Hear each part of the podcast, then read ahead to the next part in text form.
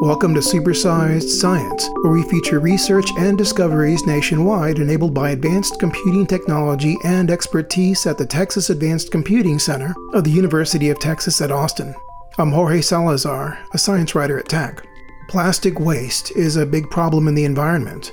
About 300 million tons of plastic waste are produced every year, according to the United Nations.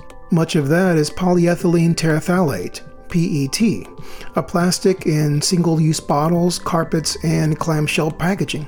In the US, the Environmental Protection Agency estimates annually that only about 29% of PET bottles are recycled.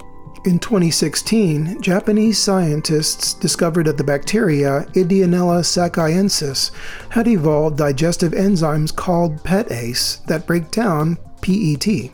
And in October of 2020, a study came out in the Proceedings of the National Academy of Sciences. It used supercomputers allocated by XSEDE, the Extreme Science and Engineering Discovery Environment, funded by the National Science Foundation. They revealed more about a sidekick enzyme called METase that helps PETase break down PET plastic. Stampede 2 here at TACC COMET at the San Diego Supercomputer Center, and the EAGLE system of the National Renewable Energy Laboratory were used in the PETase METase study. While dealing with plastic pollution at scale remains daunting, in the words of Jeff Goldblum's character in the movie Jurassic Park, life finds a way. On the podcast to talk more about their study are co authors Brandon Knott and Erica Erickson, both scientists at the National Renewable Energy Laboratory, where Knott is a staff engineer and Erickson is a postdoctoral researcher. Doctors Knott and Erickson, welcome to the podcast. Great pleasure to be here talking about this. Would you tell us a little bit about a study that, that your team has worked on that was published in the, the Proceedings of the National Academy of Sciences, basically looking into the, the chemistry of how nature, uh, how natural microbes um, have evolved to break down plastics. What are some of the main findings of this study? Yeah, I can go first, though Erica can definitely um, speak a lot to this question as well. About five years ago, there was a, a landmark study published from a Japanese group in Science Magazine that inspired quite a bit of research that has followed in the last five years, including from our group. And uh, a couple of years ago, our group published a paper on the PETase enzyme, this enzyme that will work on and depolymerize PET, polyethylene terephthalate. And this most recent study really focuses on its partner enzyme, which you could call METase or MHETase, which works on one of the breakdown molecules that PETase produces. And METase working together with PETase, these two enzymes form a cocktail that can break the polymer PET all the way down to its monomer building blocks. Uh, so the latest paper is really focused on that sort of partner enzyme, METase, which works on the smaller molecule to get all the way down to the building blocks. And uh, the work that we presented in the paper includes crystal structures. So, looking at the structure of METase, and we do some comparing to PETase. There are some aspects in which they are quite similar, including their catalytic residues. Uh, but there are other aspects where they're quite different, which leads to them having different substrate specificities. Um, we also do quite a bit of biology and biochemistry to look at how these enzymes work separately and how they work when they're together. Bioinformatics, looking at possible uh, evolution of this METase enzyme, and also molecular simulations. And then finally, did some work actually covalently binding the two partner enzymes together and then looking at the effect of that as well. So it's quite an interdisciplinary team uh, that worked on it and coming at this uh, enzyme and this enzyme cocktail from quite a few different angles. Yeah, I, I, don't have much to add to that. That's a pretty pretty thorough description of the work that we did for this paper. It sounds like a tag team effort between the PETase kind of um, um, breaks does the rough um, the rough work, and then the, the METase comes in and, and does um, and breaks it down even further. Would you speak to this relationship a little bit between the, these two enzymes and how they work together? The initial enzyme that Brandon was mentioning that we released a, a, study on in 2018 definitely got the biggest splash as well from a social interest perspective. So the general public is super interested in this idea that maybe there are natural systems out there that can start to break down plastics that were specifically designed not to be broken down in the environment. And in this particular organism, Ideonella sakaiensis, that was identified in the recycling facility, it's a two enzyme system. Very likely, these two enzymes were co opted towards this ability to degrade plastic from another function that they had naturally. So, whether that's to break down biomass of some sort or another way to gain a sugar source or a nutrient source in the environment, because polyethylene terephthalate looks similar enough, it's not very similar, but it's similar enough to some natural polymer that they may have encountered. Uh, these enzymes have evolved over probably a very short amount of time to be effective on a plastic instead. And so in this case, it's a two enzyme system.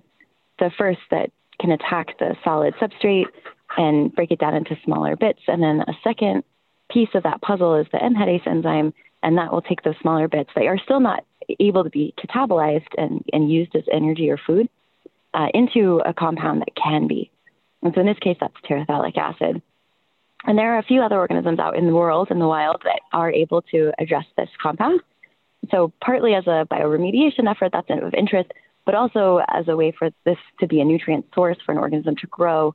That's kind of how they're working together in a partnership. I would only add just part of the outcome of this paper, which was pretty pivotal, was quantifying a bit how much does METase help PETase in terms of how much PET is broken down. And by adding METase into the mix with PETase, PET is broken down twice as well. And then, as I mentioned, that the chimera enzyme, where they're covalently bonded together, you get another factor of three improvement in PET depolymerization. So altogether going from P- PETase alone to the chimeric enzyme, you have a six-fold improvement uh, in terms of PET depolymerization. So the quantitative aspect is also something that's reported in this uh, most recent paper.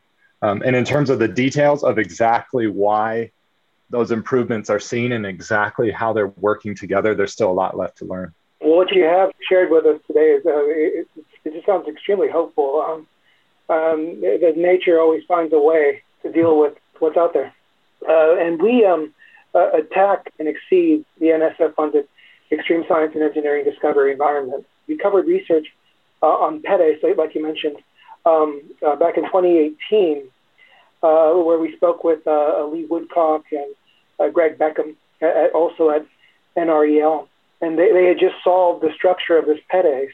Would you maybe um, just uh, just run us a quick, uh, in a nutshell, timeline, like um, how the research has stepped up since then?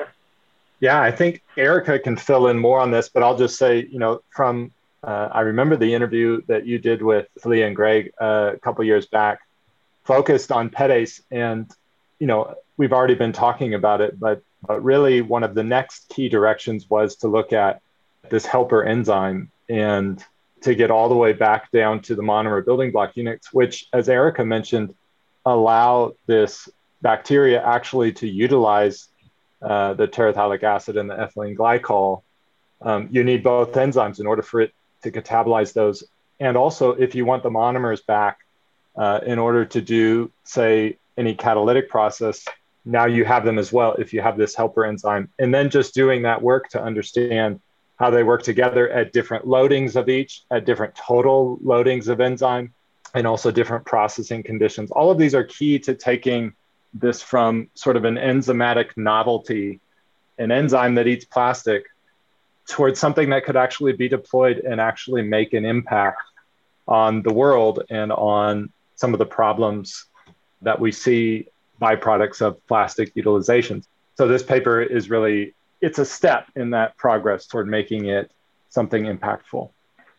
Yeah, I think that's a great description. So I think ultimately our goal is to take this fundamental finding, these this is kind of basic research, and build that up into an industrially relevant process where potentially plastic waste could be addressed on a larger scale, not at the bench scale, but but really from your curbside recycling or from industrial waste, for example.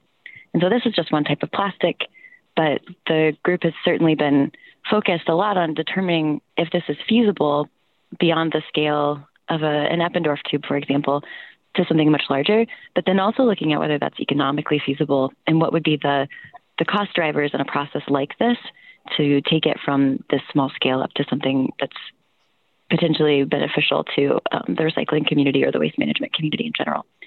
And then to branch out from there to move further into other types of waste uh, rather than just a pristine PET substrate, for example. So those are several directions that we're exploring. But like Brandon said, this is just one step in that process. So we we are working on lots of different directions at once now. But I would say beyond PETase, which is a, a lovely system, the Ideonella enzymes are they offer a really good system for looking at the structure and the function. We can start to really look at the mechanism that's involved in this process. But then you, to use that as a comparison point to other enzymes that exist naturally that can do this as well. So, what are the similarities and what are the differences? What can that teach us about potentially engineering an enzyme to do this better? And how can we apply that to other polymers, for example, that might be susceptible to biological degradation? So, I think that's kind of the the big picture moving forward to help build out that story some. Would you describe maybe just also in a nutshell the experiment itself that, that you performed in in being able to uh, delve out these details about this new character METase and how it works with PETase and breaking down these plastics? Yeah, so I mean, I think that we can each describe our experimental design because obviously what Brandon has done as well is super critical for understanding how the system works. But in the wet lab, that's kind of my domain. And so what we really wanted to do is understand how MHETase works on its own to begin with. And so part of what that required is to express and then purify this enzyme to get it into a pure solution by itself to really characterize what substrates it's able to break down, how quickly, uh, what are the limitations of that, and and once we have a good sense of how well it works, uh, we then explored lots of different mutations to see if we could improve activity or um, abolish activity to verify that the active site is indeed the predicted residues. So we characterized as well several mutants attempting to explore some of the natural diversity of similar ferulic acid esterases. So that's one of the enzyme families that this belongs to. How similar is MHETase to that, the rest of the FAEs, and, and how different? And so, using these mutations, we could start to figure out what are the residues that give it this specificity for the substrate MHET versus not. But then the next step would be to understand how that works in the context of the system entirely. So, MHETase by itself doesn't break down PET, it works on the monomers. So, we're not going to see bottles disappearing from the environment or from, from a waste collection stream with just the MHETase enzyme alone. So the next set of experiments really focused on changing the ratio of enzymes present in a reaction mixture and comparing the rate of degradation and the extent of degradation that you would see over time with these different ratios. And what we found is that with PETase alone, the increase in enzyme concentration results in higher degradation extents, you add MHETase at any level, you improve that. And then finding the optimal ratio between those, uh, we didn't necessarily pinpoint an optimal, but we found that as there's more enzyme of each type, the rate of degradation increased over um, an endpoint assay. So that's really exciting to see that while PETase is very exciting on its own, uh, when friends are involved, it's a much more efficient process. And so there's not necessarily a perfect ratio that we identified, but perhaps there are some localization effects or depending on how they act, if you think about the, the PETase enzyme interacting with the surface of a film, a polymer film, or some other solid substrate, and it's releasing small chunks into the aqueous phase, then you might have this second enzyme that's there to catch those small chunks to continue breaking them down. So we thought that it might be beneficial also to explore what linking the two covalently could do for activity. And this was a little bit of a, long shot. There's never a guarantee that making a, a large Franken enzyme will do anything. But in this case, it turned out that by linking the two together covalently, it not only helped improve the stability of the enzymes, but it also improved the rate of activity on PET. So you can see higher activity on MHET as well as on the solid substrate. So those were that's kind of a, a rundown of the biochemical process of characterization and, all of this was motivated by some, it, mostly it, it opened up more questions than we started with. So there's lots of new directions to go, but still one of the deep fundamental questions is what is the mechanism at play here and how does that tell us about the evolution of this reaction? And so I think Brandon can speak better to those things. Maybe, uh, uh, Dr. Knott, you can speak to the motivation to use, like why did you want to use computer simulation to investigate this system? And maybe you could also speak to some of the biggest challenges that you encountered. Yeah, absolutely. Our group has been convinced for a very long time that coupling computer simulations with wet lab experiments, with crystal structures, and with various other you know, techniques is really powerful and that each brings something unique to the table. And so we love publishing these big interdisciplinary, you know, big team, many author uh, studies where we're coming at things from a bunch of different angles. So we've been motivated to include computer simulations in our characterization and engineering efforts, you know, for a long time, even before we were working on plastic degrading enzymes. In this particular context, adding a dynamic complement to the static crystal structures was a big part of wanting to use molecular simulations and to investigate reaction mechanisms. We had sort of in parallel a couple of other studies where we were using uh, high powered computational techniques to reveal detailed reaction mechanisms, both on a ferulic acid esterase and also on the PETase enzyme itself. And so, sort of going at all of those in parallel, you know, we were interested in how do the energetics compare, you know, what is the rate limiting step, and answering some questions that are either very, very difficult or impossible to answer with uh, experiment, given the space and time resolution that we have available to us in molecular simulation. And I'll give you one example of that. Uh, in between the first, so uh, these serine hydrolase enzymes, of which both PETase and METase uh, are in that class of that broad class of enzymes, there are two catalytic steps. And so one of the questions that's pretty natural to answer as you're coming at these trying to understand reaction mechanisms is after the first step, uh, is the product uh, released, in this case, uh, ethylene glycol, does it stick around near or in the active site while the second step of the reaction mechanism proceeds, or does it float away? And this was an important question, you know, when we were studying a cellulase enzyme several years back, Cel7A, just sort of a workhorse enzyme of industrial cocktails for degrading cellulose in the modern biorefinery kind of context. Similar question came up there, and, and what was commonly thought of as the product from the first step floating away, actually it sticks around in the active site and is involved in the second step of the reaction. And so here in this case, you know, we were kind of coming in with that knowledge, interested to see what happens in between step one and step two of the reactions. And, uh, and so one of the things we saw is that ethylene glycol actually uh, leaves the active site in between step one and step two after it's cleaved off. Uh, and then step two proceeds, you know, absent of that ethylene glycol molecule. So those kinds of questions, you know, we can get at in detail uh, with pretty exquisite uh, time and space resolution with the molecular simulations. And the XSEDE resources are really critical in helping us to overcome some of the challenges and to really facilitate making that work possible. What XSEDE systems and services did you use for the study? And could you speak to how they helped you overcome some of these challenges? Absolutely. We have been big users of XSEDE resources for a number of years to solve a lot of different science questions using simulations and calculations. In this case, we use Stampede 2 and Comet. And for software, we use CHARMM for system building. It's really flexible, and you know we love using it to build our systems of polymers uh, and or enzymes using, and we use the CHARMM force field as well for most of what we do. For some of the longer simulation runs that were part of this study, we used NAMD, and then we actually used AMBER for the QMMM reaction mechanism studies, where we have the active site treated with the semi-empirical quantum mechanical uh, level of theory, and uh, and then the rest of the enzyme and solvation treated with uh, classical mechanics.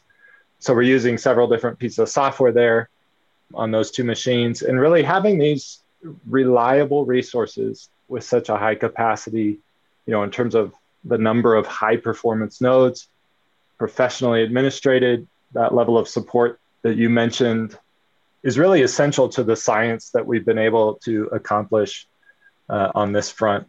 And like I mentioned, our group has a really long history with these XSEDE resources, accomplishing a lot on these allocations using a lot of the different tools that are available.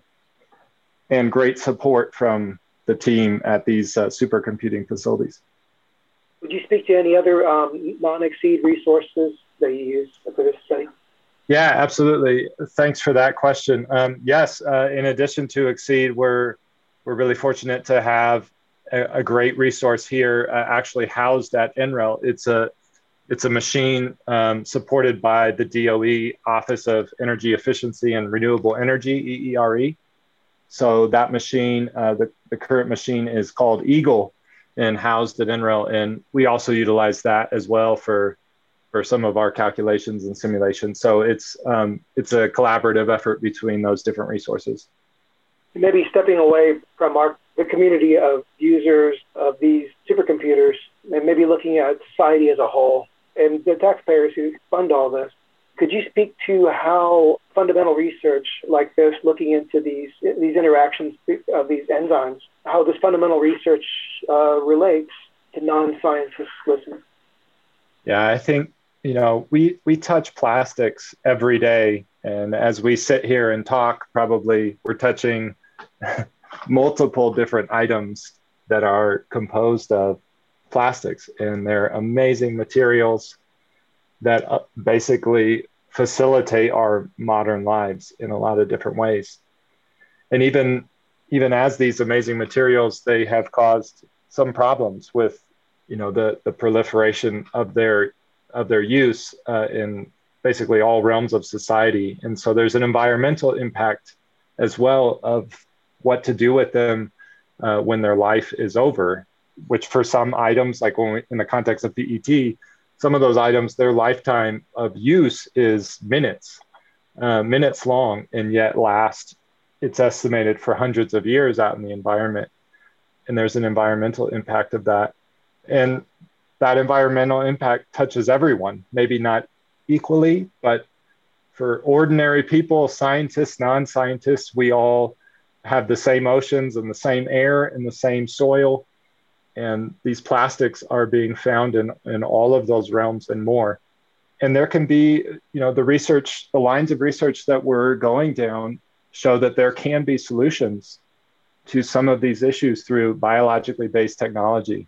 And so we are working hard to explore what the potentials are uh, are there and what advancements need to be made to actually make this uh, science into impactful technology. I think uh, one more aspect to think about in this is that, like you said, nature always finds a way.